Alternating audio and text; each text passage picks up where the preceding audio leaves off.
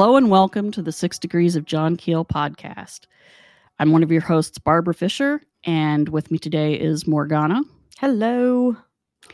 And that's all the introduction you get for us because you know who we are. And uh, today we're going to talk about science fiction and the other. And uh, we we had to cut it down.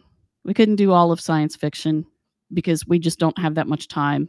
We have to be sitting here for a marathon. I don't know, five six hours at least. So we we cut it down to three pieces of science fiction. Uh, and we're gonna we're gonna talk about those very briefly so you know what we're talking about so the first one is purely literary there have been no tv shows movies uh streaming shows or anything made out of this but there should be so i'm telling Yeah. the universe right now that there should be. And it's lois mcmaster bujold's vorkosigan saga. And uh, morgana jump in and talk about that.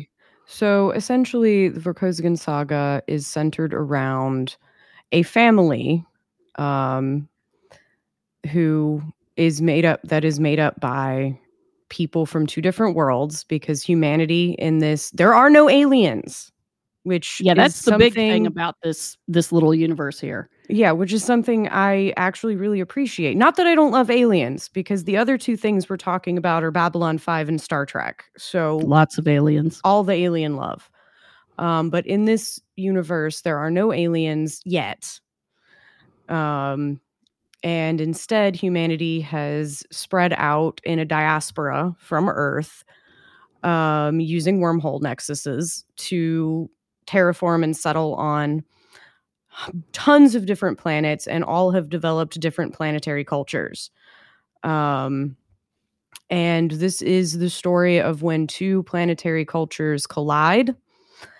And there's, I'm going to sound like this is the Princess Bride, but there's action, there's love, there's adventure, there's war. it's a kissing it's a kissing books. book.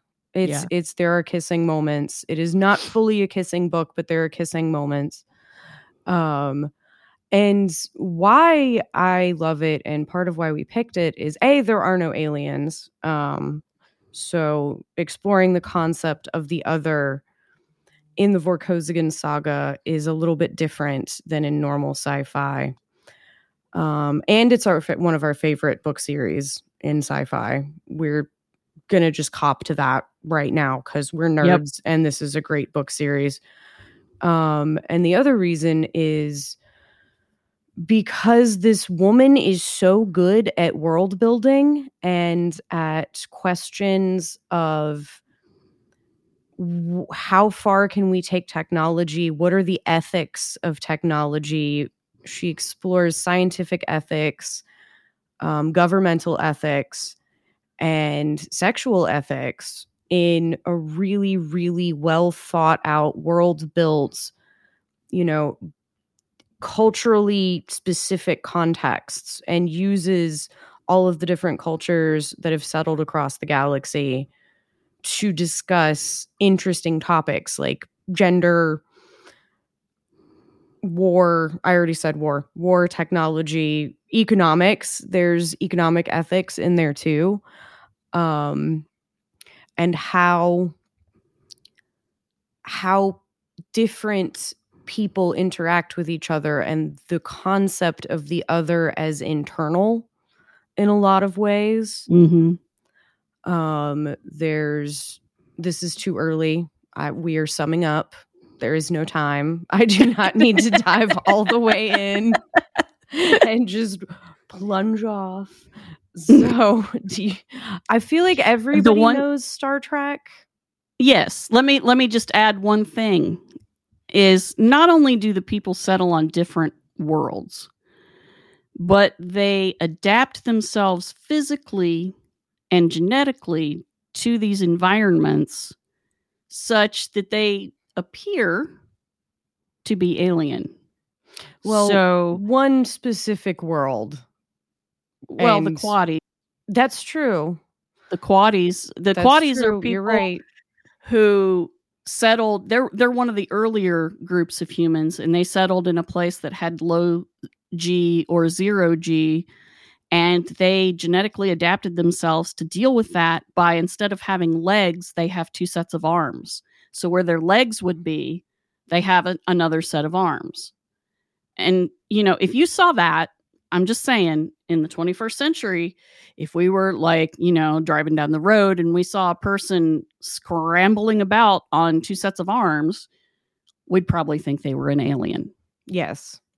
So, And but you're what's right. in- yeah. So what's interesting is these these people called the Quaddies, uh, just created a culture around their difference to the point where it is so normal for them on on four arms and at low gravity that they do amazing things. They have they have dance and and music that is amazing that that two armed humans can't do and it's really really cool and then there's the other planet the Cetagandans who are space elves, sort Yeah, of. they- they sort of turn they their whole culture is about genetic manipulation and they take it really far and then there's a third planet jackson's whole which is my favorite planet.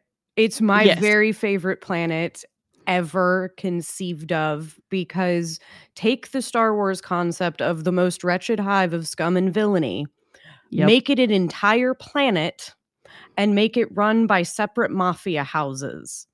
Yep. It's it's uh it's people who specialize in genetic manipulation for hire. So if you can pay them, you can have genetic manipulation done for all sorts of purposes in all sorts of ways, some of which are downright alien. Just honest to God, sounds like aliens. And now that you mentioned Star Wars, we're going to say why we, we're not doing Star Wars in this episode because it's not science fiction. Fight me. Fight me. It isn't. It's fantasy. It's really cool. Don't get me wrong. But it's over there with Tolkien. It's the other end of Tolkien. It's fantasy with technology as opposed to high fantasy with Magic. Saruman trying to And build technology. There's magic in in Star Wars. The Force is, there is is. magic. Yes, don't give me that whole nya nya nya. It's not magic. It is. Fight me. And it's cool magic. And Star Wars is awesome. And I don't know if I completely agree with her that it's purely fantasy. I think it's sci-fi and fantasy mixed together beautifully. That's true. Create its own genre. I just think it Um, leans more heavily on fantasy, but yeah, it isn't straight up fantasy, but lots of people like there's are like, cloning. yeah, that's true. Lots, but that's it goes with magic too. So whatever. But it has aliens and it has technology, so it's kind of both. All right. So, but that's why Star Wars isn't in here. It's over in its own category over there. We might talk about it later because there are bits that do impinge on uh, the paranormal and the other, but not today. Today is not that day, as Aragorn would say. Um. So yeah. So there's there's there's places in this universe where people are creating life forms, not just manipulating human genetics, but also other genetics to create essentially alien life forms For fun. And profit. and art. and art and to improve their species and because why not and That's where that ethics comes back in, comes back around on the guitar. yes and it's and for the glory of the human race and to advance science and for all of these different reasons and then they all interact with each other Yes. And they are all the other for each other, essentially. Yeah, because these are people from completely different planetary governments who are interacting. Like So- Yeah. it's it's very analogous to it's not really different states interacting with people from other states. It's like different countries if countries were planets and had to mm-hmm. go through a wormhole to talk to the other people. Right. and Right. they have a completely different governmental system and they have a completely different understanding like there's a galactic standard of science but a lot of planets are better or worse at certain things Yes. And the the planet that or the the planetary um uh government slash people that the whole thing's named after the Vorkosigan that that has to do with Barrayar which was settled originally by Russians, Greeks, French, and the british and British people and German people all mixed together, and their wormhole got destroyed. And so they were cut off for a long time. Now, what happens when you have a group of people cut off for a long time and they can't develop technology because all of the metal and stuff that they were like depending on the rest of the colonies for uh, is gone? So, what happens? You get Appalachia. Ha! Isn't that fun? Appalachia and and the medieval period and all kinds of the crazy renaissance stuff. sort of the renaissance they kind of they kind of settled by the time the wormhole another wormhole was found they were in what i would call the early modern period Yes, basically Yes. like there was baroque happening there were very fancy horses and carriages duels were happening they, this planet had multiple civil wars um they had them for break, you know, before breakfast. I swear, uh, they they were not friendly people. They were very warlike because they hadn't finished terraforming, so they had you know very small amounts of resources that they had to then use to survive and thrive. and they settled on a form of government that is very rare in this universe, which is they are an imperium. They're Yep. basically Klingons. Kinda. They're, they're a very warlike, honor based, vow based, imperial, and ru- ruled by noble houses in a parliament. And they also have this idea that uh, only the strongest should rule. Yes. And they are also pretty much patriarchal as all get out. Oh God, yes. Um, and uh, yeah, so that's who the Vorkosigans are. And interestingly, there are passages in her book where she's describing the Vorkosigan district of this planet, and it sounds exactly like West Virginia. And there's a reason. She's from Columbus, and she used to spend summers in West Virginia. I, and I found that out after I had been reading, you know, the parts that are settled or set in the the Vorkosigan district, which is all mountainous and you know very very isolated. And you have these isolated villages of people and and they're very mistrustful of of uh outsiders. Central authority figures. yeah they don't like authority figures. They bootleg. They do all the things. They even have uh uh, uh, uh well they they have distilled alcohol of a non-regulated fashion. So i was like wow this is really like appalachia. And then i found out she spent summers in west virginia and I went aha. So even science fiction writers write what they know. They Um, just change it so that you don't necessarily know where it came from. And I will say this for Barrayar, we've basically described it as a hell pit. Um it's not it gets better. yes it does Part that's of kind of part of the whole story that is a huge part of the story and p- part of why they're very warlike is they modernized when the Cetagandans invaded them. and the Cetagandans are the guys or the people who really turned themselves into space elves and Uh, do genetic manipulation for the betterment of their people to become the supreme human although they don't even really call themselves humans No, they're their own they're Class. Cetagandans and everybody else in the universe kind of looks at them like to look upon the the high class women of You can't do it. They hide themselves behind a force screen. And if you see them and you're not Cetagandan from the high class, you will burst into tears. They are so beautiful. Yes. Yes. So see, They are space mu- elves. they are space elves. They're genetically and engineered space elf people. queens and kings, and they're described very like Galadriel would have been. Yes. If we- we're going to talk about the crossover between sci-fi and fantasy, we we do have to admit that there's there's some elf elven there's some elfy stuff.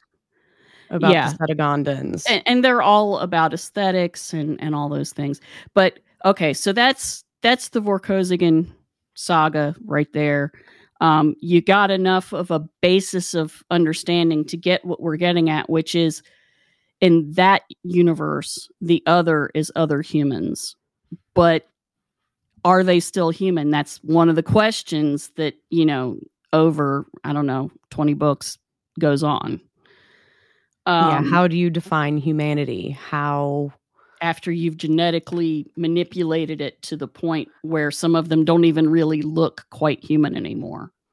yeah. Uh, okay, so and then the other two uh, bits we're going to talk about, two uh, universes we're going to talk about, will will be Star Trek, which everybody knows, and if you don't, you need to. But there's all kinds of ways you can figure out about Star Trek, but everybody knows Mr. Spock at least. I mean, come on, and you've seen the Enterprise. And uh you, you know about Star Trek, but we're also going to talk about not just television, not just the Star Trek series. We're also going to talk about some of the books. And here we go. We we have to talk about the Star Trek books because lots of people, lots of, you know, fans of science fiction will look down their noses and be like Star Trek books are not really science fiction books. They're just they're like fancy you know, fanfic. And first off, Star Trek invented fanfic. Fanfic happened because there were only three seasons and people really were into it. And so they started writing fanfic. That's where slash And fic came from. I was about to say, and everybody wanted Spock and Kirk to hook up. well, not everybody. Lots of Mary Sue's did not want Spock to hook up with Kirk because screw Kirk. They wanted Spock. But here we are. We're we're we're talking jargon. We're talking nerd jargon of the highest order here. Because we also picked these because we're nerds. These the these are our three favorite sci-fi series. Yes, and we're gonna nerd again, uh, like we did last week. so I, I'm glad you all liked the nerding because you're gonna get some more. Uh, but we're going to talk about Star Trek. We're going to talk about Star Trek books, and I'm here to tell you they aren't just a step above fanfic. Some of them are just as good as anything you're going to read from anybody and anywhere else. They are still really good. And uh, particularly one our author we're going to talk about is Diane Duane. And she's written plenty of her own books in her own universes. Um, so we're going to talk about that. And then we're going to talk about one that is mostly televised, but there are still novelizations and comics, just like with Star Trek, and that's Babylon 5. And we talked about it briefly with Soraya. I almost feel like if we're going to talk about it again, we should bring Soraya on, but we're doing this on the fly. So sorry, Soraya, you can come back and we can, you know, have a, a nerd fest with you sometime uh, because I know you like it. Uh, Babylon 5 and Star Trek are kind of I would say they're they're like cousins. I would say that Star Trek is the ideal and Babylon 5 is the reality. Yes, um, yes. what would Explain that. Explain that. You know how you wanted Star Trek, and you've been reading the novels, but the reality. I have been binge reading the Star Trek novels and rewatching. I've rewatched the entire original series. I've rewatched all of the Next Generation. I am currently halfway through the first season of Deep Space Nine. And after I finish Deep Space Nine, I'm moving on to Voyager. And I've also been reading as many Star Trek books as I could get my hands on for the past year because the real world is very stressful. And Star Trek is this idealized best case scenario of what humans could be if we reached for the stars and we focused on not just on technolo- technological advances although that is a huge huge cornerstone but if we focused on technological advances knowledge for knowledge's sake and tolerance Yes. and curiosity yes. and if we could embrace the other, if we could embrace the other within ourselves, our own cultures, our own planet, and then could go out into the stars seeking to make first contact and to understand other races and other species and other everything. And that's Star Trek. Star Trek is shiny. The spaceships are clean and white, like white Silver. metal, silvery, gorgeous. Like, okay, it's not so much in the original series because they didn't have a lot of money, but we've many of you have seen the JJ Abrams, and I that is a beautiful spaceship. Say what you will about the plot, I don't blame you, but that vision of the Enterprise is glitzy. It's it's it's this glorious technological arc in space. Yes. Yes. Um, and it's so clean and it's a post scarcity society and it is about cooperation and the federation is what the UN could be if the UN worked better. And it's Yeah. all of these human hopes and dreams and aspirations given form. And it's wonderful. It is a wonderful, wonderful dream that I think we should be reaching for as a species. But we all know this is not how people work. yeah. Yeah. Um, yeah. I mean, is why I love th- Babylon 5 because Babylon 5 I think is the reality of what would happen when humans finally achieve that kind of space travel. Yeah. Where we have wars by accident with other cultures and we learn from them and we reach out into the stars and we try diplomacy and we're all about let's get let's learn about other cultures and other races and other things but there's still conflict there's and there's still conflict on Earth. and there's conflict on earth there's conflict amongst different species not that there isn't conflict among different species in star trek there is the romulans are always doing some shit the Yeah. klingons are always having things happen within their own empire that they don't want to talk about because klingons don't talk about things They need therapy, but they don't do it. So but you know there's but at the 10th hour like usually in star trek at the at the 11th hour the 10th hour because sometimes kirk fixes it a little early you know yeah. Um or picard fixes it or sisko fixes it or janeway sadly is still trapped in space um Because she's awesome, but yeah. But She's, she's wandering around in that other quadrant. usually things work and then in babylon 5 you have you know the council of all the races on the space station and they yell at each other Oh man, they have they have like they have almost knockdown dragouts. And in fact, there's one species called the Drazi who have fights with each other cyclically. They they literally buy lots, separate their whole species, like on board a space station, in a colony, on their home planet, in in you know transit on a starship, whatever, they all separate themselves into two camps by lot. One of them is purple and one of them is green. And they figure this out by just taking a sash out of a bucket. And if it's green, you're part of the green camp. And if it's purple, you're part of the purple camp. And they don't, they fight it out to figure out which group is going to be in charge for the next however many years. And fights break out, and it seems really, really stupid to, you know, everybody else around who's kind of like, why are you fighting? And they're like green or purple. And that sounds really dumb. But you know, if you think about it and and if you look at it, humans are about that dopey sometimes. Yeah. We really are. We're not that special. And uh so there, there's there's all of this conflict and and on the space station babylon 5 it isn't a post scarcity world it should be it should be but it's not because uh humans still use capitalism and humans are humans.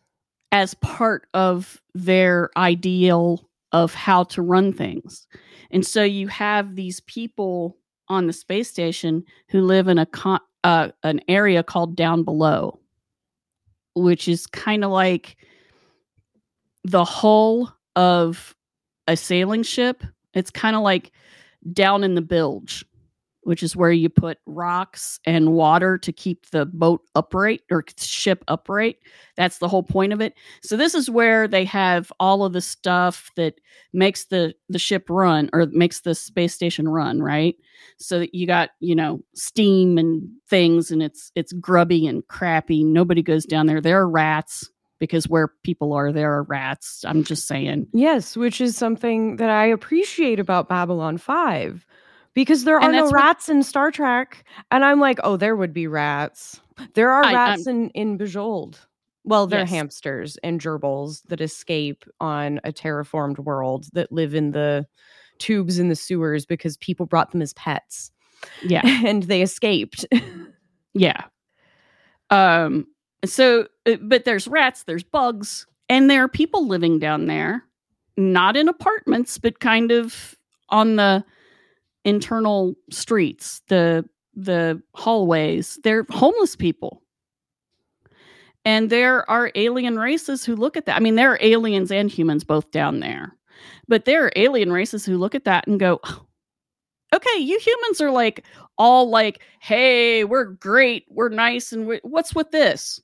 Why are these people down here starving and turning to crime and killing people to make money uh, to eat? What's what's going on? And that's a good question, isn't it? So, as Morgana says, it is the reality. It is, and actually, J. Michael Straczynski, who uh, came up with Babylon 5. He's the creator and he also was the main writer. Um, he's telling a, a, a story arc that, you know, it was the first one before the X Files. It was one of the first series that had a story arc that that went through, you know, from first episode to last, while also having some standalone episodes sprinkled in. And it's a really epic story.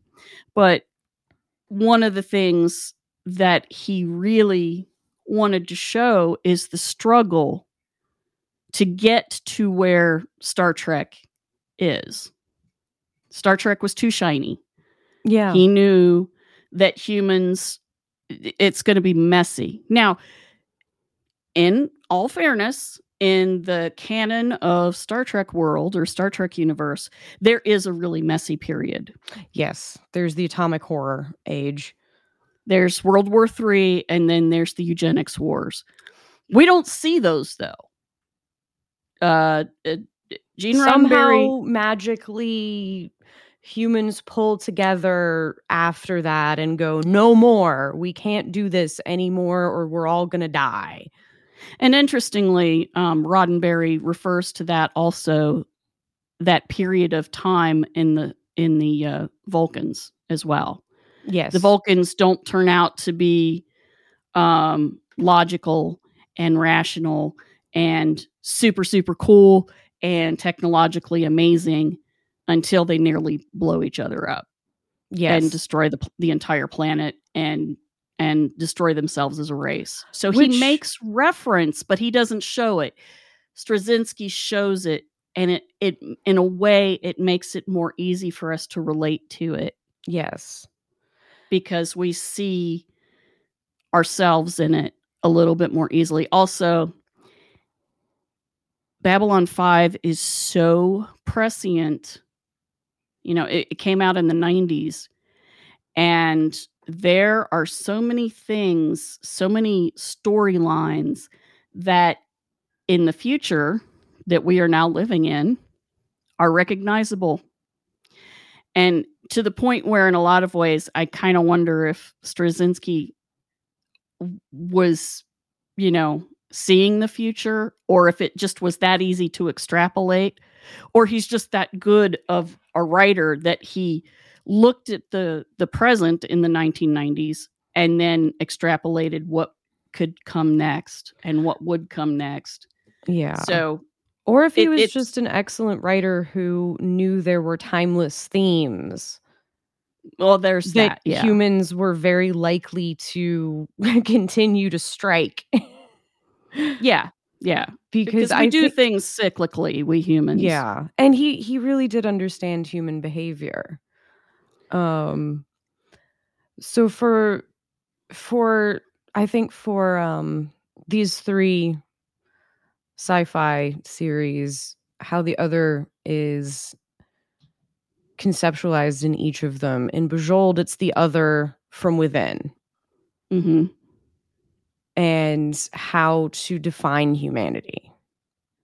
Yes. when humanity itself is changing so much. With Star Trek, the other is the humanity no longer views other humans as the other, hmm which is the whole point of having Chekhov on the bridge and Hora Oh, in the on the bridge and Sulu on the bridge. Yeah. Yeah. Um, Originally, the Gene Roddenberry had a first officer who was a woman, and Spock was the science officer. And uh, NBC was like, "Oh no, no, no, no! We cannot have this. No, no, no, no! You need to get rid of the dame." Literally, that's what the executive said.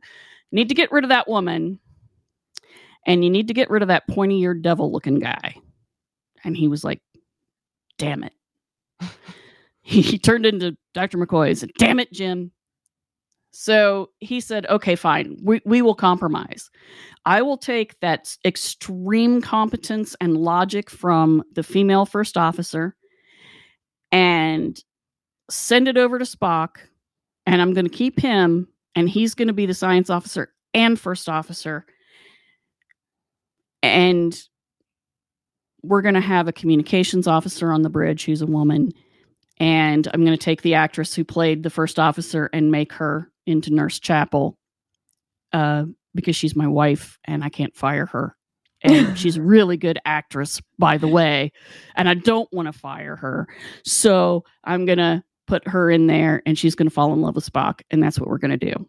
And so when he redid the pilot and they saw that that Mr. Spock guy was still running around with his satanic ears and was being all logical like the the woman was. They were like, "Oh, you got rid of the woman," and he's like, "That's as far as I'll go.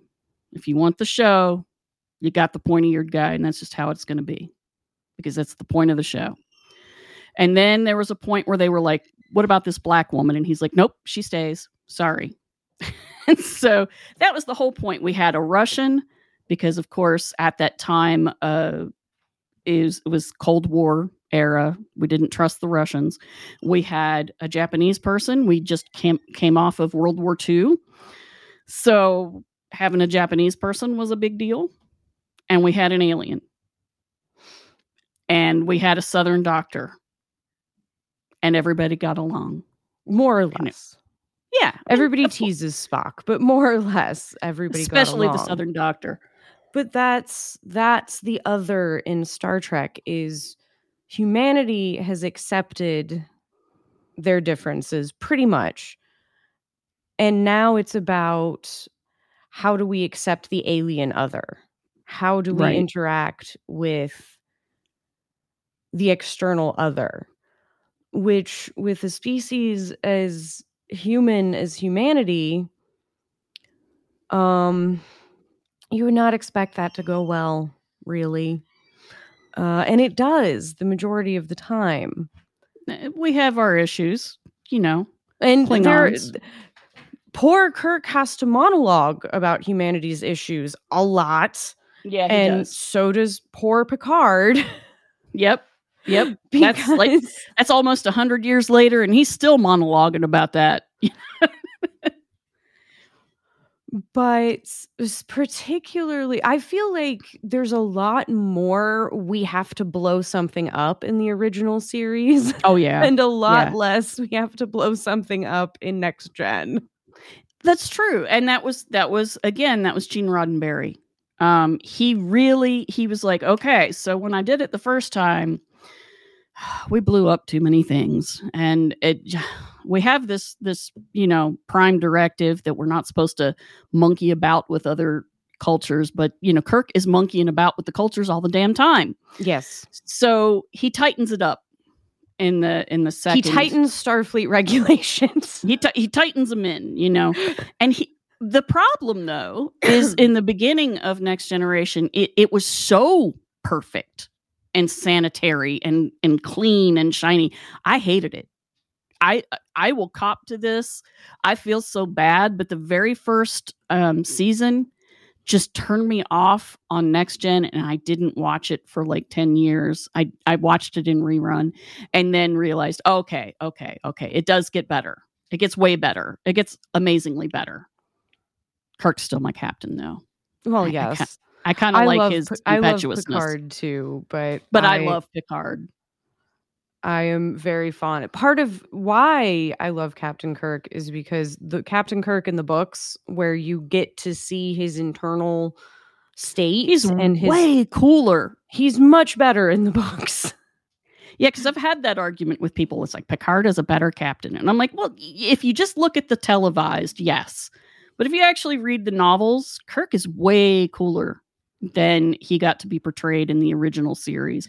And you get some of that in um in the JJ Abrams bits. He's he's a lot more interesting, um, believable. And hey, I'm not talking I'm not talking trash about William Shatner.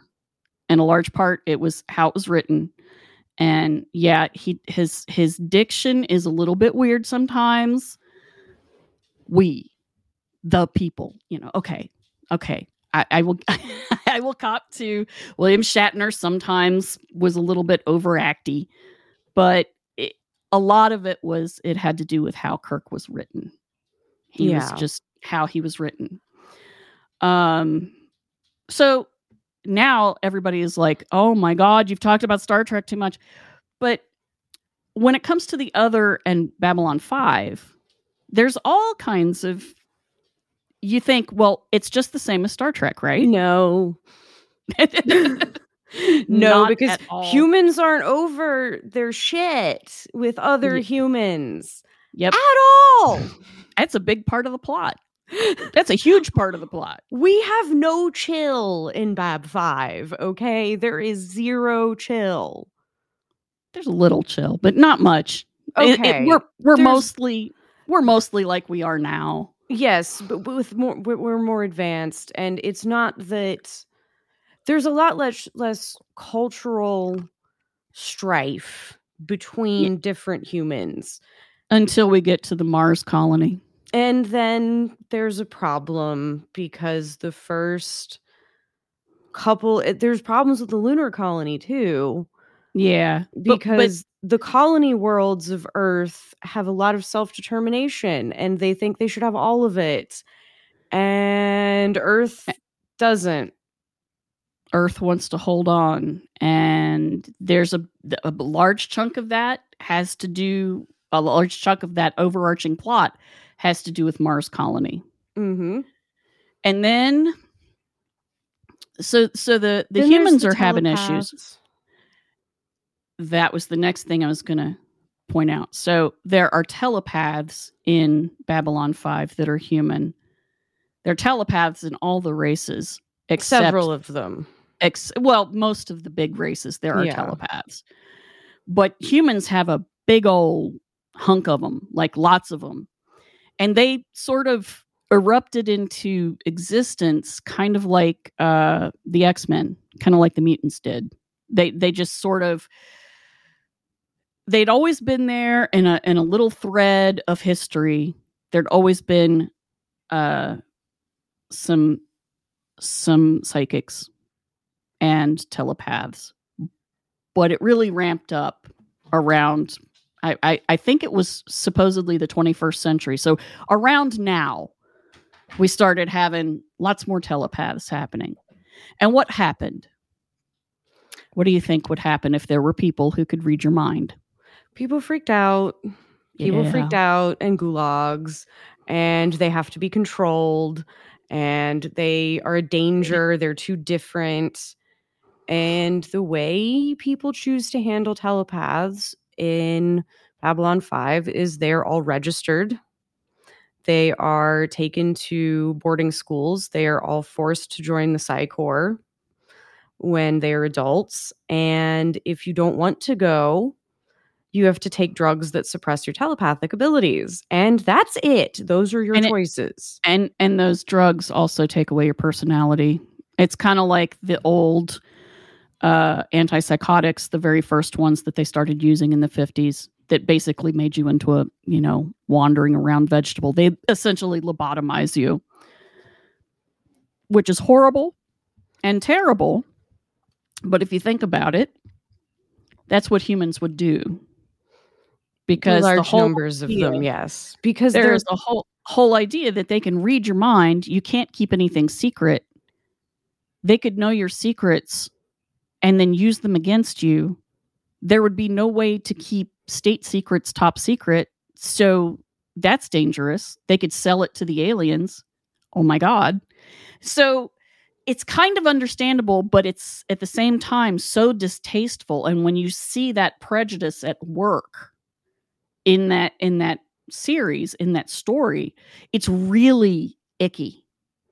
they literally have to wear badges and gloves to be Because- constantly identified as telepaths by law. yes, So people can uh, uh, so Avoid that- them. Yeah, so people can avoid them. But they're also used in commerce, they're used in diplomacy, they're used in war, they're used by the government, they're used by the private sector because my god, wouldn't having a telepath at your business deal come in really handy? and it does. It does. And they're called commercial telepaths when they work for businesses. And then they're the ones who work for EarthGov, who work for the United Government of Earth. And they're in the Psi Corps. And uh, then there are the people in the Psi Corps who are Psi cops who go after the unregistered telepaths who try to keep their heads down and get out of Earth's sphere of influence and go somewhere where they can just be free. Um, and the Psi cops are horrifying. Uh, just And ugh. interestingly, the main Psi cop that we interact with, Bester, is played by the same man who played Chekhov in the original series. And he's awesome at it. yeah, yeah. Um, he is Walter Koenig does an amazing job as as both, you know, Chekhov and Bester, and they are completely different. Um, because Chekhov, you just always kind of wanted to pat on the head and go, "Oh, you know." Like, yeah, you want to hang out with Chekhov and maybe get into a like small tussle at a bar. Yeah, yeah. Uh, That's that's what you want to do with Chekhov. But Bester, you you see him coming and you just want to go out of the room and go hide under your bed and get the hell away from him because he's creepy. And all of his people that he works with, who, you know, are his sort of lieutenants, also creepy. Don't want to have anything to do with any of them.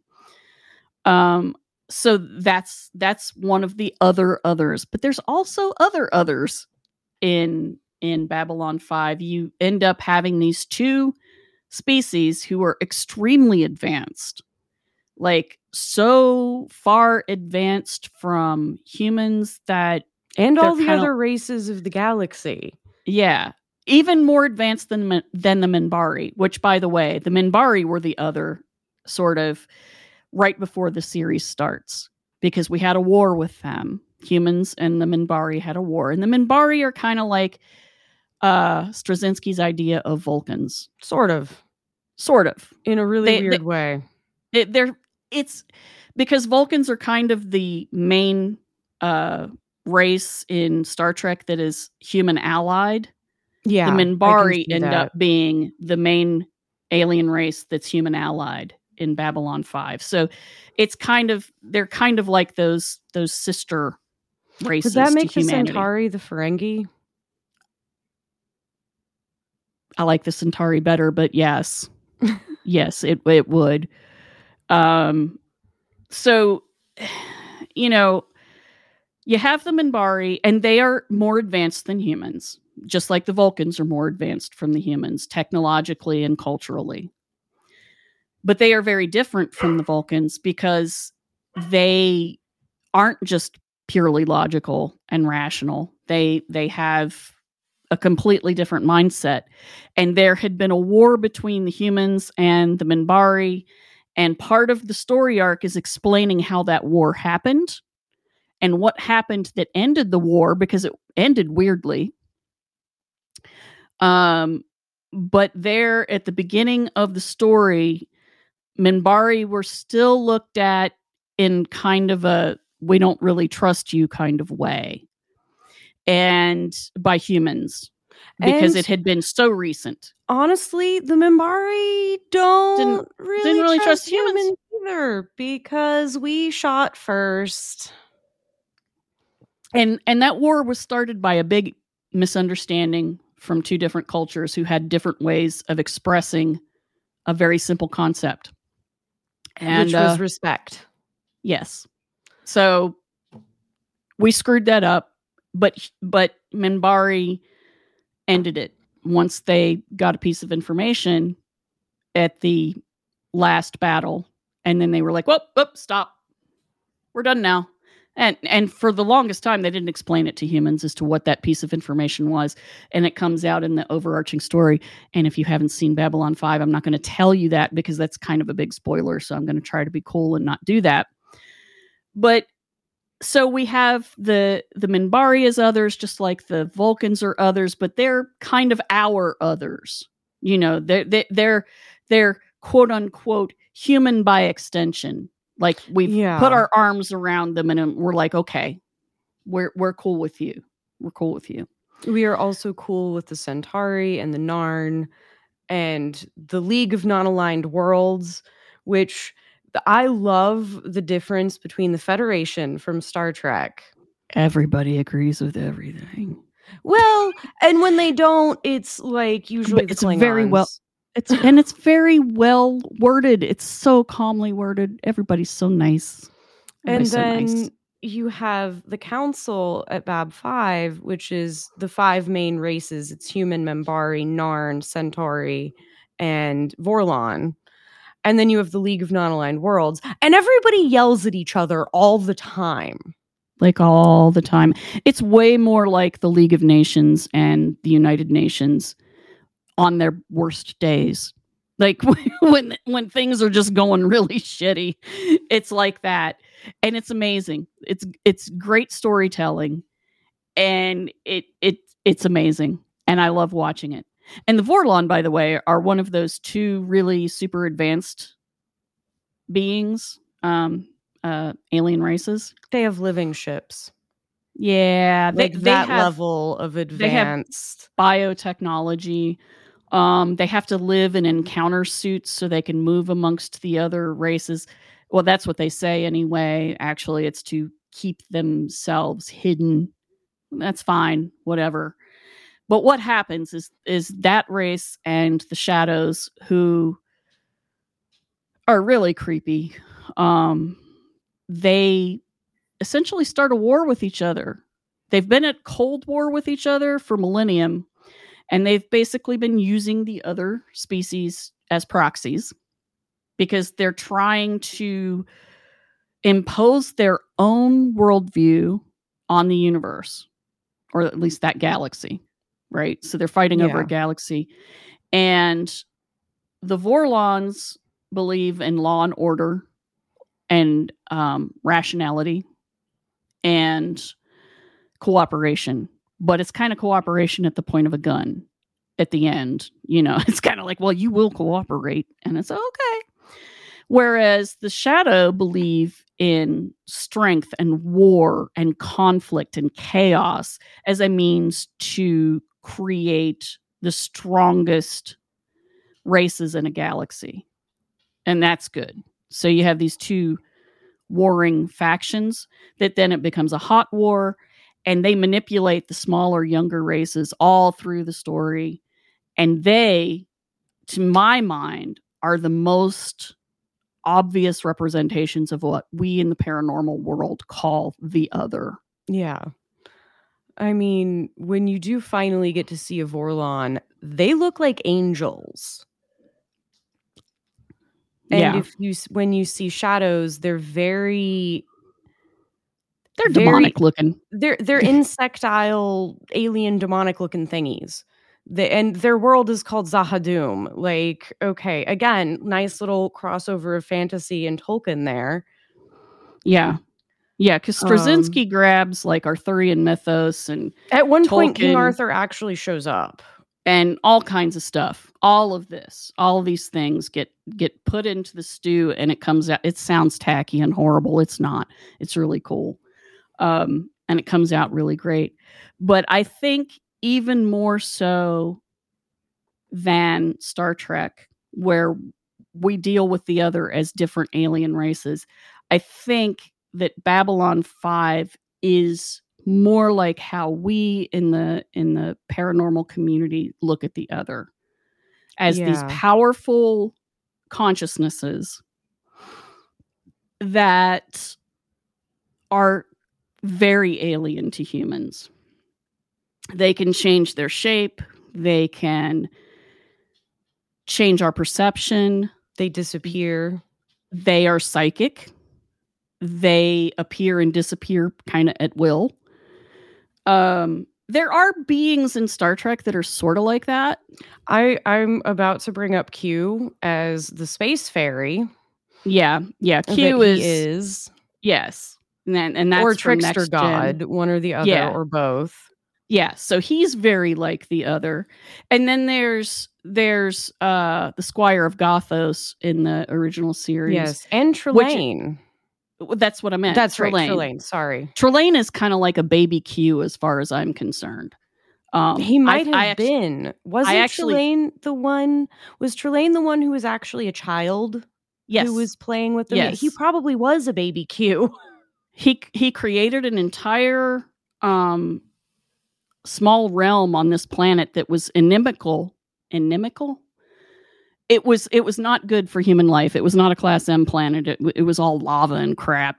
But he created a little oasis on it and the enterprise found it and y there was a class m human okay area and you know like a bunch of dingleberries they they beamed down. I wouldn't trust that crap, but hey, that's where Kirk is getting he's getting his Kirk on and he's like, "Yeah, we're to go there." And there's this seemingly human person there and uh he he he plays with them. He plays games with them. He had been watching human uh interactions through subspace uh radio essentially and and was like i like humans so i i dragged you you know i i, I enticed you here and we're going to play now and it's going to be fun and he basically could change energy into matter and back and forth. He could manipulate things into physical being and then out of physical being. That sounds a lot like the other. Yeah. but he wasn't in there for he was like one episode was him. And then there are other creatures in original ser- in the original series that acted kind of like what we think of as the other. There was the energy creature in the day of the dove that fed Mhm. off of emotional energy and all it was was sparkly lights that floated around it manifested as that when it manifested and it would poke at people to get them angry at each other and so that they would start arguments and then physical fights and then it would feed off of the energy of the anger and the rage and the hatred and the fear And there's a fear eater in Wolf in the Fold who Yes. frames Scotty for murder and was an ancient fear eater entity that was also just a cloud of sparkly gas. Yes. um that was so old it was also Jack the Ripper at one point. Yeah, that episode was written by Robert Bloch, which is really cool. Um, yeah, so there you have small versions of uh, what we think of as the other sprinkled all through Star Trek, and then you get the returning other in the Q in Next Generation and in, in the later um, other um, iterations of Star Trek. But Yes. it's it's very different from Babylon 5 where you end up with these two races who look and sound like the other to the point where eventually you find out later that they kind of were our other all through history messing with us as demons and angels or however we saw them and trying to manipulate us as well as other younger races. And so that's really interesting how then those others develop how humans re- relate to them how they are a part of our um, evolution or not and how we throw off the yoke in, in babylon 5 particularly how we throw off the yoke of dealing with the other Yeah. Which we do eventually basically say, go away, let us stand on our own. Yeah. Yeah. Um that is the one big problem with with Babylon 5 is he actually set up the story for 5 seasons and near the end of the 4th season um he hadn't known if it was going to be renewed for that 5th season. And so he just kind of hurried it up just in case they got canceled. And so that ending you know, once it happens you're kind of like, "Wait, is that it? Is that Well, all we needed to freaking do?" Then they go, then I think he does a good job and he goes into the question of the internal other, of the telepaths. Exactly. And he also deals with the alien others Yes. where because it's not like the big others go away and all conflict in the galaxy is fine now. nope. Nope. Humans are still mad at the humans that are on the Babylon station. Not happy. Very bad. There was a war. It was not not not not nice, not good, very bad. Um and there is the creation not of the alliance of non-allied worlds, you actually get the intergalactic alliance where humans and aliens including the narn and the the centauri who've hated each other since forever because they've been at war because The uh, Centauri enslaved the Narns and were total dicks. yeah it, it was a colonization issue it, it was like manifest destiny with big hair it was bad it was really really bad so yeah it's kind of like the native americans and the europeans and mm-mm-mm. went just as well as you would expect except the narn ended up having some advanced weaponry so it didn't go exactly as it went in our 18th and 19th and 20th centuries so um, but eventually, all of those races come together to create sort of like the Federation. I like to So we get to see it come together. I like to think, and I know that with Enterprise, you do get to see the beginning of the Federation. So I now my before Enterprise was made, this was my favorite pet theory was Babylon 5 is how that started and Star Trek is where that ends. Yeah, yeah, that's that's actually a really good way to look at it. Is that you Um, get to see it? Yeah, yeah, and and you somehow manage to you know miss a truly horrible World War Three. You, Yeah. you get you, you can skip around that. So you, you go from Babylon Five into Star Trek, and it's it's way cool. Um with Enterprise, of course, you don't this theory no longer holds up because we get to see this. And interestingly, with Enterprise, which is one of the newer Star Trek series, um, you see the Vulcans and humans interacting when they don't like each other Oh yeah. at Yeah. all. It's it's very like the Minbarian humans. It's like, well, we're working together, but I still don't trust you. You got bones on your head, like sticking out. It's not normal. Well, I don't trust you because you're human and you're weird. and, And- you're not ready. The and you're not ready. Are like you're too emotional. You're too quick to action. You don't think. You are volatile. You are warlike by nature. You are conflict oriented. Like, why are we letting you gain warp travel? Uh, uh, that's- The reason we're putting up with that bullshit is because we're making you take us with you. So we're going to watch over you and make sure you don't screw anything up. So the the Vulcans come across as basically big old control freaks, Yep. which is fine because I can totally see that. Um, I actually kind of like it when Vulcans are not perfect. Like, well, and you see plenty of that's why I love the books because with the exception of you know the original series and Enterprise you don't actually get a Vulcan for like seasons. You Oh, get yeah. glimpses of Vulcans. Yeah, And then, you know, you have the books where I think my favorite um just ex- the, my favorite two books that ex- that give you a really good glimpse into Vulcan psychology is the Vulcan Academy murders followed by the IDIC epidemic. Um because it's just great. One, you get to hang out with Sarek, Spock's dad, a lot. Um, and I th- I love Sarek because he is a Vulcan with a sense of humor. yes, Um, and Spock's mom Amanda is awesome, and yeah. you- She's she's super cool. you don't get to see enough of them in the original series. And she No. dies in J.J. Abrams' thing, and I'm just like, Screw um, you, JJ. No, Screw you. No.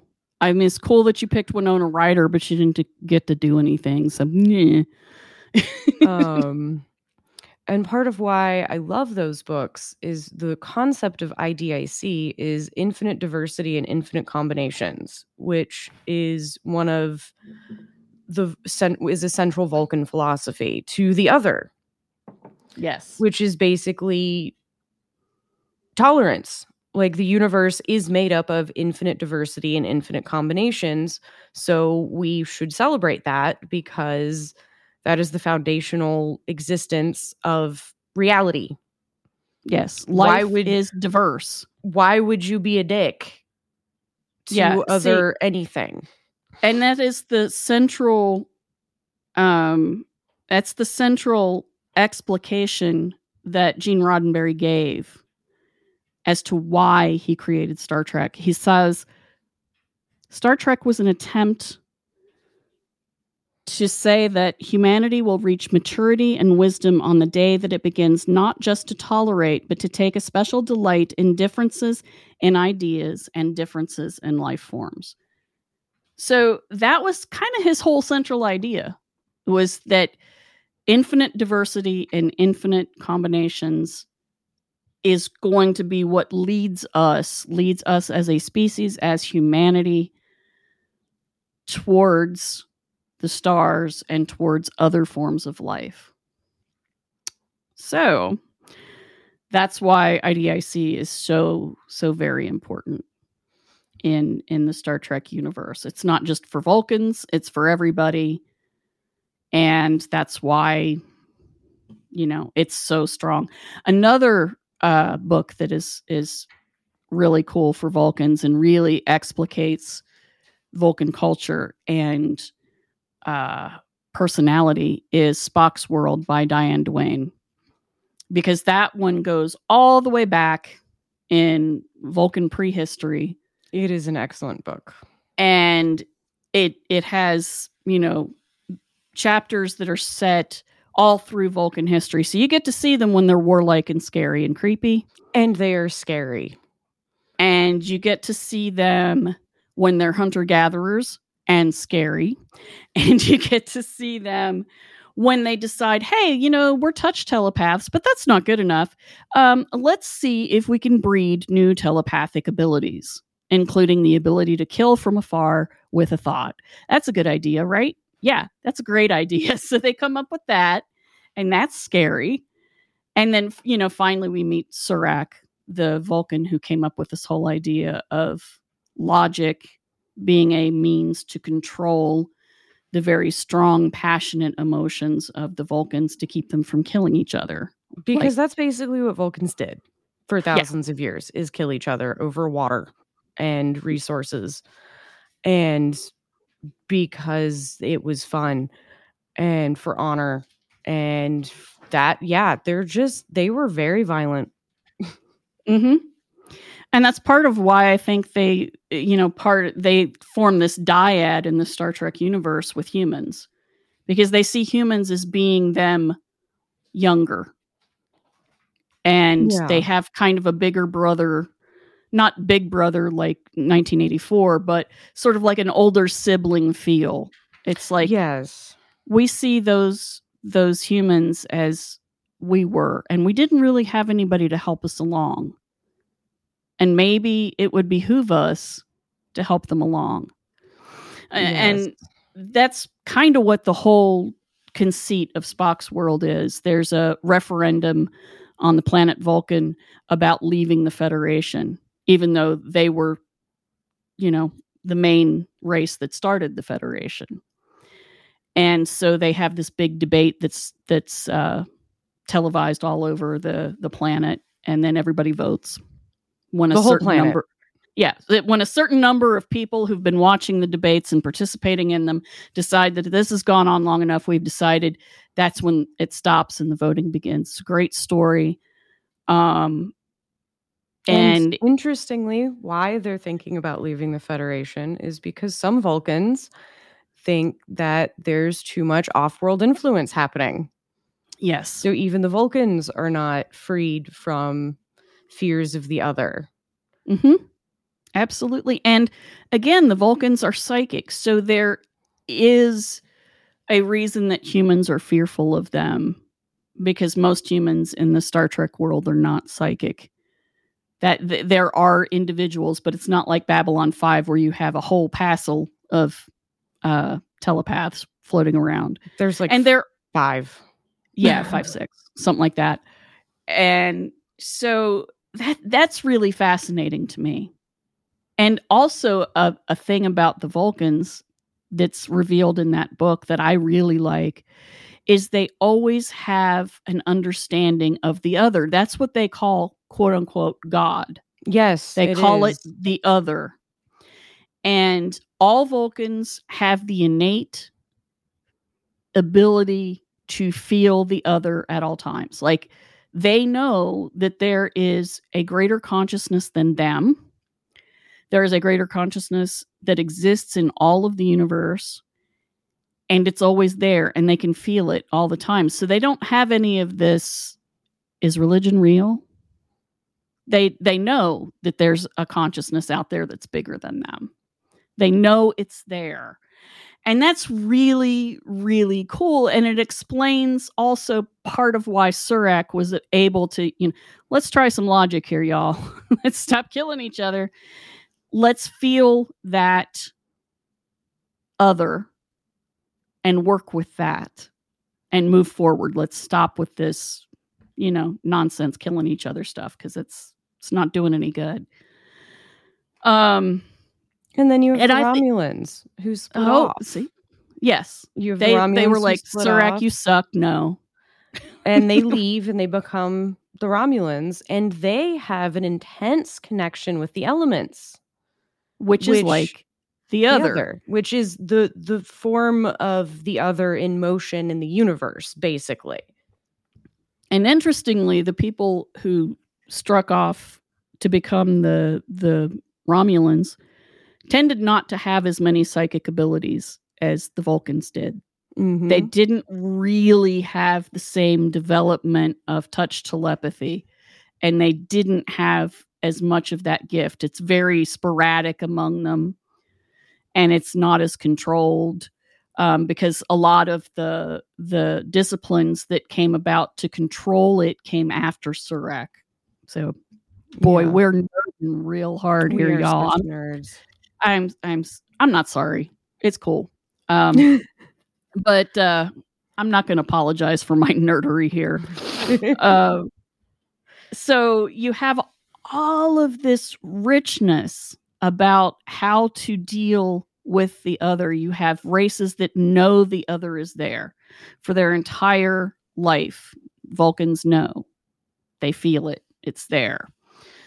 Um, you have life forms that are non-corporeal who can move matter, change it to energy, change it to matter again, back and forth, over, around, and through. And you have non corporeal energy beings that vampirically or in a parasitic fashion steal energy from humans and other sentient beings to feed on that that sounds really like you know a lot of stuff that we deal with here in the Mhm. real world and it, it gives you it gives you ideas for how to deal with what we call the other in our lives and i think that that explication from science fiction is very very worthwhile Yeah. Because just like any work of fiction, it carries your imagination forward. Um, I feel like I should just be like, imagination, because I say it so many times, like during our book nerd chats. Um, also, and I just remembered this, and this is about Bab 5. There is an episode based around the Greys in Bab 5.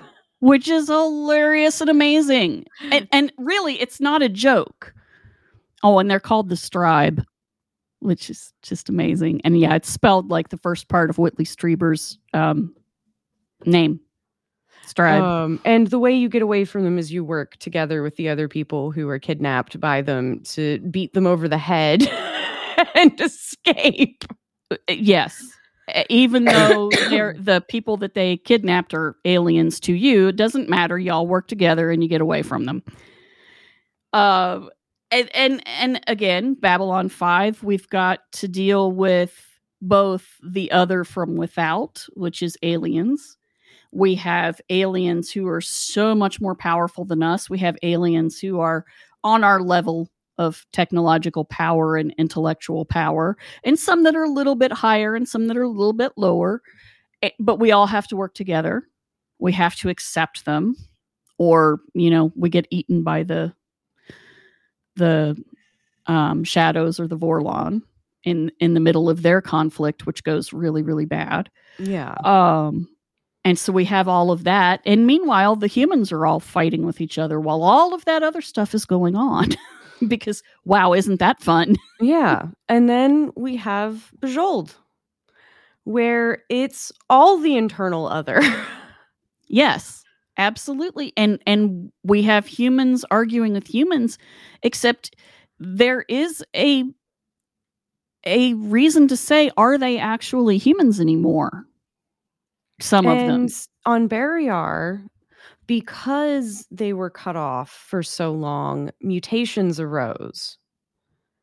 And the way that Just keep talking. It's a dog. The world's not going to end. um the way that Barrayar had to deal with birth defects and mutations that arose because were not being, Good. Because of being cut off for so long was infanticide. Yes. And, and the main character who arises in the Bujold books is he's poisoned in the womb essentially and he looks like a mutant because he's disabled. And that's another thing that is very strongly talked about in that series is disability and tolerance for different levels of physical ability And difference. and differences Um, because Miles Vorkosigan, that's the main character, he may be unable to, you know, run quickly all the time.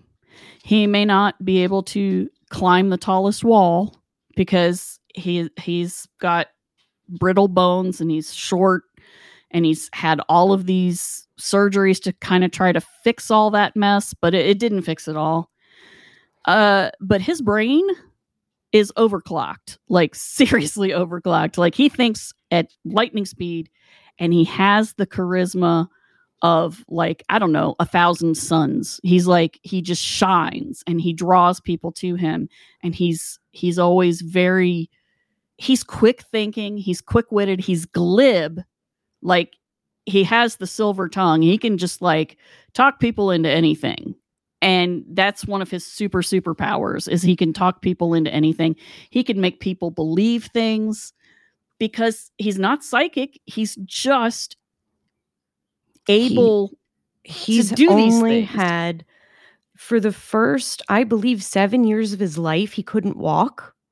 Yeah. So all he could do what to exert a lot of control, Control. over his environment was with his intellect and with his voice.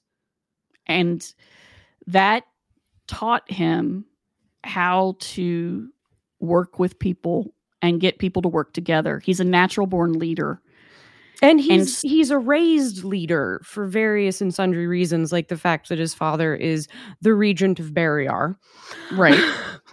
For various and sundry reasons including his mother beheaded the pretender to the throne.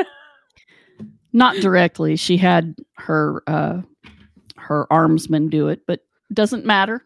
It it still happened. Um, and that ended that problem. and you know Barrayar on Barrayar the question of who's human is how able are you mm-hmm. because if you are useful if you are able-bodied or able-minded if you are a contributing member of society then you're human if you're not you're not Yeah. And so there's all kinds of good stuff there for because people will other people who are differently abled to in We this do it all this the day and age. We we do. It's it's awful. Um my my dad's sister married a man who had cerebral palsy and when he was born you know the the doctor said to his mother oh he's not going to live he's not even going to be able to grow up you should just probably put him in a institution and essentially just let him die he didn't come out and quite say that but that's what he meant and she just looked at him like he was crazy and was like i've had like three miscarriages and now i have a living baby. No. And so she tucked him in in her clothes essentially. She she held him skin to skin carried him around and he grew and he lived.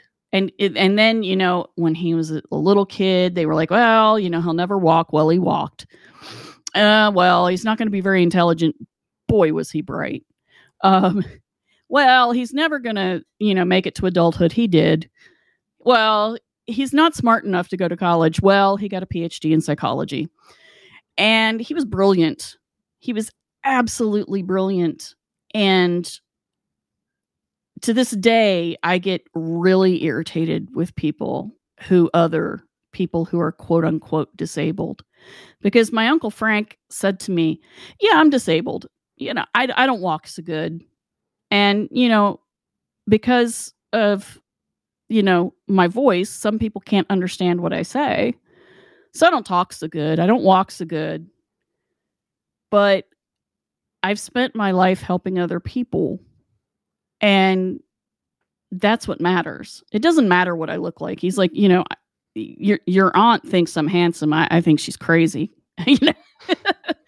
He said but you know people look at me and, and think wow what a mess. And she looks at me and she thinks wow i want to marry him. And i said i want to be like aunt judy. And he was like yeah that's that's how i want you to be. You, you, you got to look inside. You've got to look at the other from the inside as opposed to the outside. Well, that's yeah, and he loved science fiction too. So I was like, well, infinite diversity and infinite combination. We spoke the same language. Uh, so, you know, he was like, exactly. That's exactly what, you know, Roddenberry was on about. And, you know, then we nerded for like three hours. And my mom, you know, came in the room and was like, dinner's ready. What the hell are you two talking about? you know? and uh, he's like, Star Trek. And she's like, ah, of course. You know, she didn't like Star Trek, but in addition to infinite diversity and infinite combination, I wanted to read you something that comes from Babylon 5 that is their version of infinite diversity and infinite combination. And it's written by one of the main characters. His name was G'Kar, and he was a Narn. And he started out as this really bellicose dude. He he was angry because the quite rightly the Centauri had just treated his people like crap and committed genocide and blew shit up and, and, and he was terrible. Done. Destroyed his planet, stole all the resources. I mean, you know, all the things that despots do. And he was getting into physical fights with people and, and all kinds of stuff. But eventually, over time, he becomes a mystic. And this is what he wrote as a statement of principles for the new intergalactic um, alliance. The universe speaks in many languages, but only one voice. It speaks in the language of hope. It speaks in the language of trust. It speaks in the language of strength and the language of compassion. It is the language of the heart and the language of the soul, but always it is the same voice. It is the voice of our ancestors speaking through us, and the voice of our inheritors waiting to be born. It is the small, still voice that says, We are one. No matter the blood, no matter the skin, no matter the world. We are one. No matter the pain, no matter the darkness, no matter the loss, no matter the fear, we are one. Here, gathered together in common cause, we agree to recognize this singular truth and this singular rule that we must be kind to one another because each voice enriches us and ennobles us, and each voice lost diminishes us. We are the voice of the universe, the soul of creation, the fire that will light the way to a better future. We are one. And this is why I like to think Babylon 5 is where Star Trek comes from. In the in the fictional in my fictional universe, my universe, in your head canon in my head in canon. Morgana's head canon. Um and in Bujold, you also see this because Miles's mother spends her entire life protecting children like her son. She mm-hmm. changes laws, she changes culture, she changes everything about this world that she can get her hands on. And she gets her hands on a lot. Yes. Yes. So that Barrayar will stop, in her words, eating its children. Yes. Because uh, she's she was, not from Barrayar. yeah, I was about to say she was born on Beta Colony, which is kind of like if um it was settled by the Americans, the Australians, and the, Cana- the Canadians. And I think the best and the brightest of them because they're they're pretty pretty open-minded, thoughtful, um progressive, like so progressive beyond progressive for example, they accept all forms of love and sexuality just as a matter of course. Yeah. Yeah. Um, there are people who switch gender, like switch genders very easily. It's perfect. It's normal. they also create they also created a bigender group of people called herms, hermaphrodites. But the the shortened version that most people use is herm. honorable Herm. Yes, honorable herm. That's their that's their uh uh preferred pronoun. Honorable herm. Um, Uh, and this is all she wrote all this way before we had transgender things as a big thing. I mean, it's not like we haven't had transgender people forever, but it's before it became part of human consciousness in the in the popular culture like it it was talked about. So she was talking about all this stuff like back in the 80s and 90s. um, and Beta Colony is egalitarian. It is every but there. I believe there's universal basic income. hmm um there is no concept nobody dies there's no death penalty Yeah. they're horrified by this their constitution enshrines access to information access to education ac- fair and equal access to job opportunities to just about everything um But at the same time, the only problem with Beta Colony is because it's a desert planet and it can only support so many people. When you become fertile, if you are male or female, if you become capable, eh, once you hit puberty, you are mandated by the government and it is enforced that you have to go on a 100% effective form of birth control, period. that's it and and you have to you have to apply to become a parent And there are tests that you have to pass, and you have to have a co parent. It doesn't have to be a husband or a wife or anything. You can co parent. but they have to pass the test too But you both have to pass the test. You have to prove you can afford a child. You have to prove your house is fit for children. You can only have one yep at a time. Um, it's I kind of an it's kind of the nanny state it is yes, it is the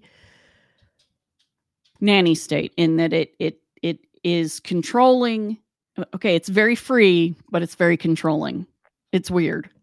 It's really cool but there is a darker underbelly which their is psychology is really interesting too. Yes, the way that they deal with crime is through psychology and that can get really um, invasive yes, so while they may not have capital punishment which is good they do They have program you. yeah they reprogram you Um, also their biggest em- export are weapons. they make weapons and For sell them everybody. to everybody else they, They, them they also else. export medical technology and yeah okay they do that computer technology and all of this. They're one and of the spaceships they they're do one of the most technologically advanced worlds in the in the whole galaxy. The only But if other people... are more advanced genetic genetic engineering genetic engineering wise is the Cetagandans. Yes. And, and they're like they're like uh you know, if we don't like killing each other. That's bad. We don't kill each other. We don't do that. We don't have that. But if y'all want to kill each other, we will sell you some freaking awesome weapons and some of them are terrifying. And yet they look down at the Barrayarans for some of the weapons they come up with, but theirs are just as bad. So even the quote unquote good guys are not all good. There's they have blinders on about themselves. But, you know, uh Miles's mom came from those people, fell in love with his father who was Barrayaran because they met during a war because, you know, why not? That's how that these things happen. And she ended up living with him on Barrayar, marrying him and and so she decided to change Barrayar. because she was like how about I bring the good parts of my society here that Yeah. mesh with this society because this society has so much promise. And it's not that she thinks she knows better, it's just that she's like, you could have access to medical care that's still not good here. like people should be able to have access to medical care. There nobody can argue with me that this is a bad thing. Exactly. and they they And- largely don't. And she's like, yeah. Let's work on that, that. cool? Let's have some education too while we're at it. Um, And so, you know, on Beta Colony, the question of who's the other is are you a good member of society? yes. Like on Barrayar, it's are you useful? Are you useful? Are you a good warrior? Are you contributing? On Beta, it's are you not a s- are you socially and conceptually like as a social construct almost are you a good member of society are you you Are know you furthering society in some way? Art? Do you make art? Do you make music? Do you love your fellow man? I mean, yeah are you a good person are you peaceful? more- are, Are you, you a peaceful? peaceful? yeah are you a peaceful do you go along with the rules of society do you play by the rules Yeah, yeah. The, the the other thing is their space force is purely expeditionary.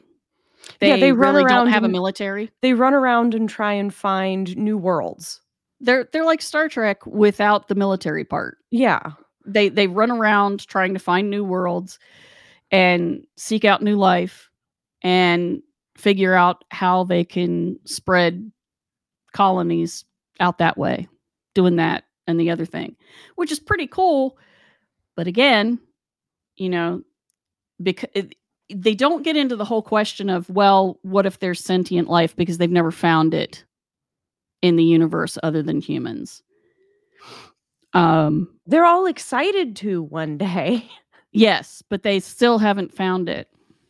well Um, the Barrayarans aren't the Barrayarans would probably shoot it the Oh. Betans would talk to it the Cetagandans would take a you know gene sequence sample and try to add it to their own. They're kind of like Um, the, you know, the Cetagandans are a little bit like the Borg, yeah but a lot classier way classier, better looking, smell better, probably.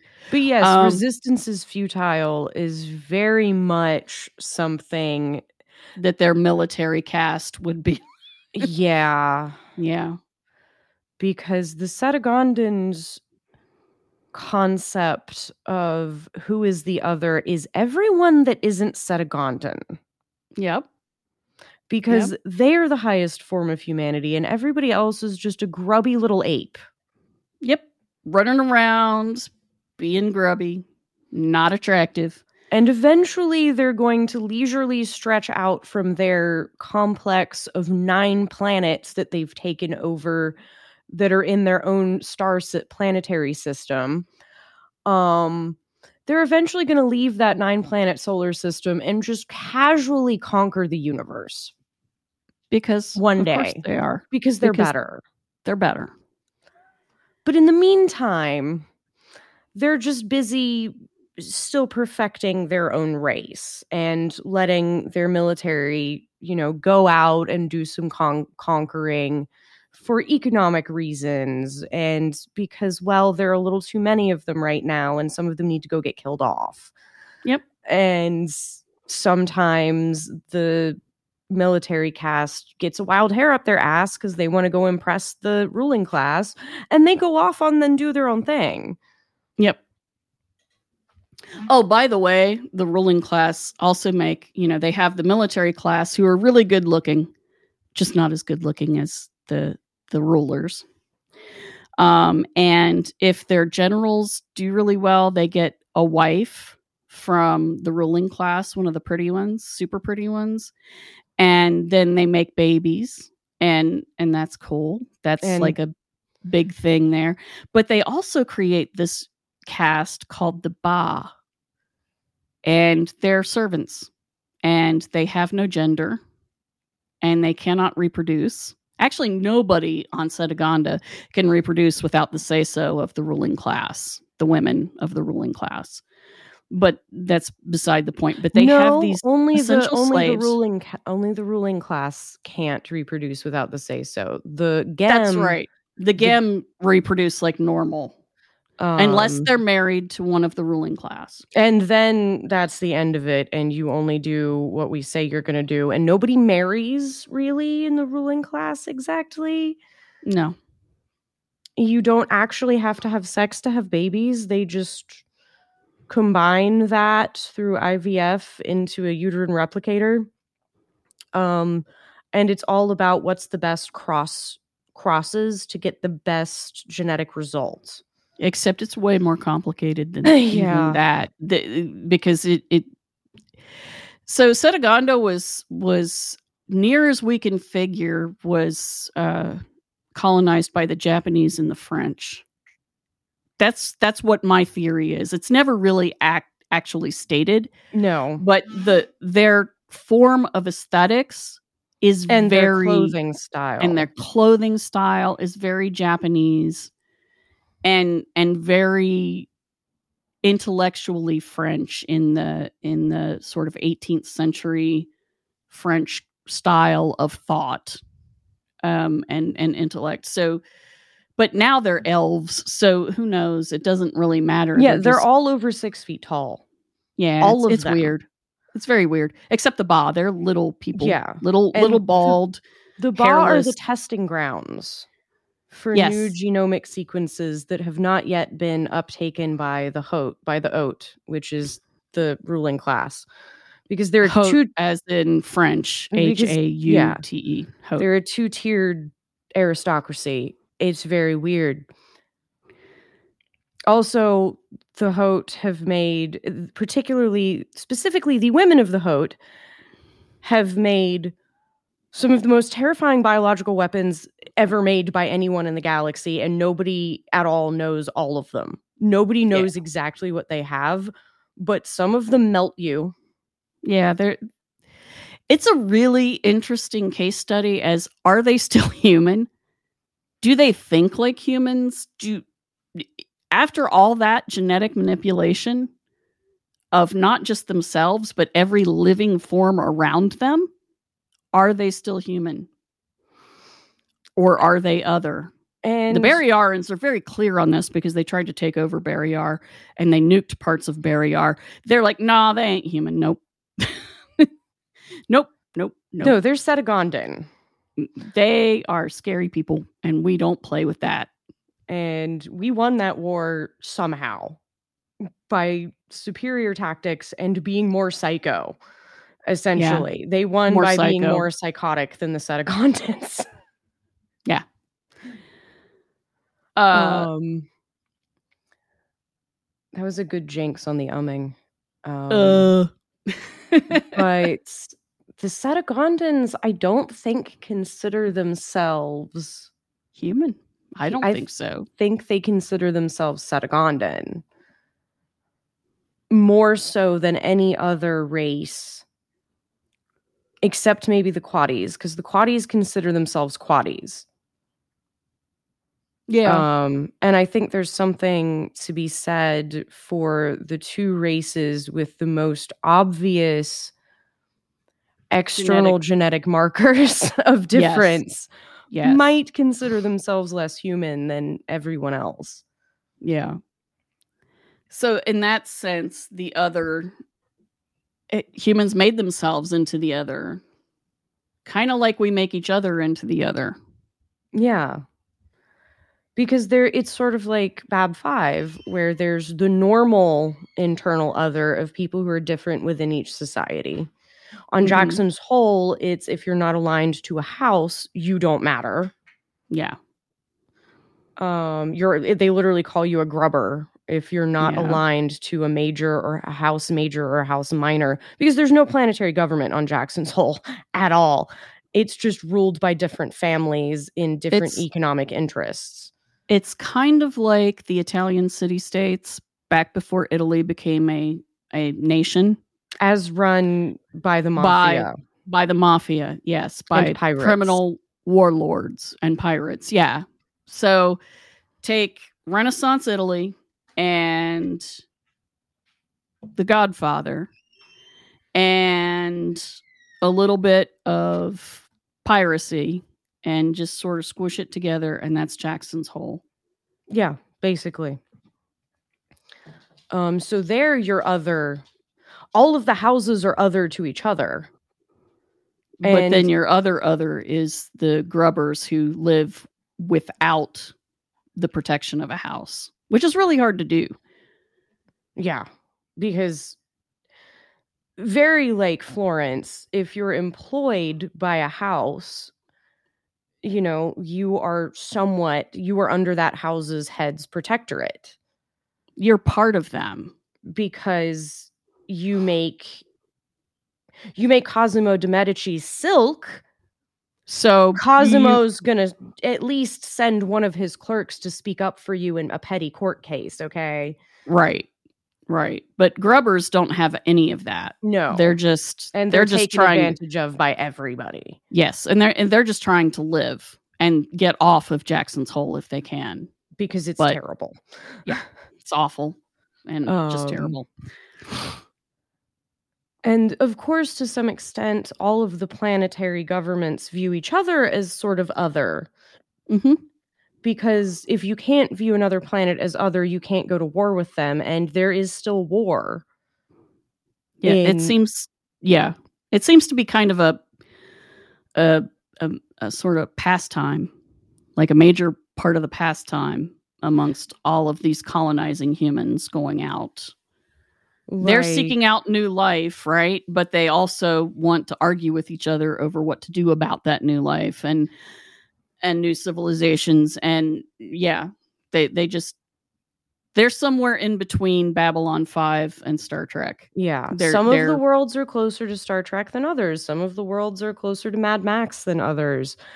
And some of the worlds are Cetaganda, and nobody goes over there Oh yeah, you don't even get they'll invited kill there. you. Yeah, you're you're not. al- It, yeah, yeah, you're not allowed over there. They they have diplomacy and there's a consulate on like every world that's a Cetagandan consulate because they're always working to influence the smaller worlds to sort of Do their joining thing. diplomatic ties with Cetaganda so Cetaganda can have access to new genomic sequences and so Cetaganda can have more economic power because Cetaganda is kind of quietly gently trying to take over the galaxy. yes, yes, and the Barrayarans are having none of that, and the Betans don't even like that mess. They don't even like that. They the don't. Don't like it because fuck you, you invaded us. yeah, Um, and, and, you nuked us. we occasionally randomly also try to take over other planets for funsies That's what we do. because we're uh, we went through a period of expansionism because when we weren't being expansionist, the Cetagandans invaded us. Yeah, And Yeah. so we had to invade the world that the Cetagandans used their wormhole to come get us. We have to hold that because otherwise we don't have a wormhole. And then, hey, look, there's these other places that would be cool if we had that yeah. for resources. And they've calmed down significantly. But Well- everybody in the galaxy kind of looks at the Barrayarans as savages. But at the same time, look at Jackson's Whole. That's pretty savage, and look at Cetaganda. They're savage. Yeah, everybody. And the Betans are savage for selling off all these horrific weapons to everybody else to kill each other. Yeah. What? What? what, what Pretty much the only people who are super chill are like honestly the quaddies. And they have deliberately gone as far away from the rest of space as they could so they can be left alone. yeah, yeah, yeah. They they are super chill. That's true. And there's all kinds of other smaller wor- colony worlds that have really weird. Kibou-daini has de- dead people vote Yeah, because they're all cryogenically frozen because eventually they're going to there figure might out be how to life wake them up. extension. They'll they'll figure out how to make it people immortal. So dead people are owned by the company that they are frozen by, and that company gets that number of votes in the elections. And that's messed up. And That's, that's, so messed up. And then there's Athos, which is a colony of all men. Yes. And it's a religiously based culture that's They're basically Christian. Quakers. yeah, they're they're Christiany Quakery monks, sort of. but who love each other and Right. and settle as husbands, which is I think is really cool and like honestly, the main character is like such a sweet man. He Ethan Yeah. of Athos is a book and he is such a sweet man. Um he works as um a genetic engineer to help people have babies because you need a genetic engineer on a planet where there's no women. Right. um, and he goes off to obtain new ovarian tissue. right. So for female genetic material to keep the population going, and it's really sweet. And he has a whole adventure, and there's a telepath involved. There's only one telepath in Bujold, and he ends up on Athos. Right. And of course there's probably more, but she doesn't write about them. So, Um, you know, that's and just how that is. for Athos, everybody is the other, and oh my god, women are scary because Oh, they've yes. never they've never seen women since they were settled. Like they don't really encounter them. Yeah.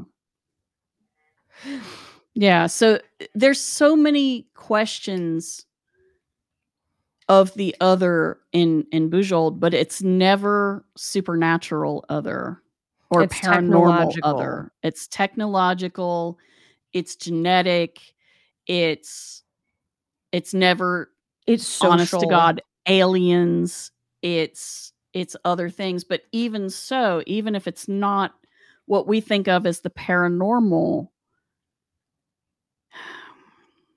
basically what what I see going on is if we can accept each other as not other, as we can accept the differences in humanity as us, not other, we have made a great step forward. hmm In Star Trek, one of the greatest themes is accepting the other as us when it is an alien race, when it's biologically different, genetically different, culturally different, so different that maybe it's not even corporeal, it's a form of gas, so different that it's psychic and we can't understand that but we accept that. And so we take that other and we make it part of us. And that's what the whole federation is about. Um, in babylon 5 it's the same basic idea although we're still struggling with the whole othering each other as humans and othering others as aliens. But there is that whole we're trying to learn to stop othering each other and in that sense, there's a lot of very supernatural, paranormal forms of other in there because you have these alien life forms that are very different. And then in Bujold, it's all humans, probably, except when you genetically monkey that much, you, you may have come into the land of, well, I'm not really sure you're still human. And so then you have to decide are What the humans over human? hu- Exactly. And that is the question of all of those stories. Where that comes in with the paranormal or with the supernatural is what if they are us? What if the other, what we call the other, is part of our consciousness? What if it is the other side of us? What if it is what happens to us when we die? We become part of that bigger consciousness. hmm And then is it other or is everything us? Which is an expression of the particular spiritual belief system I have, which is monism, which is all consciousness is part of one consciousness.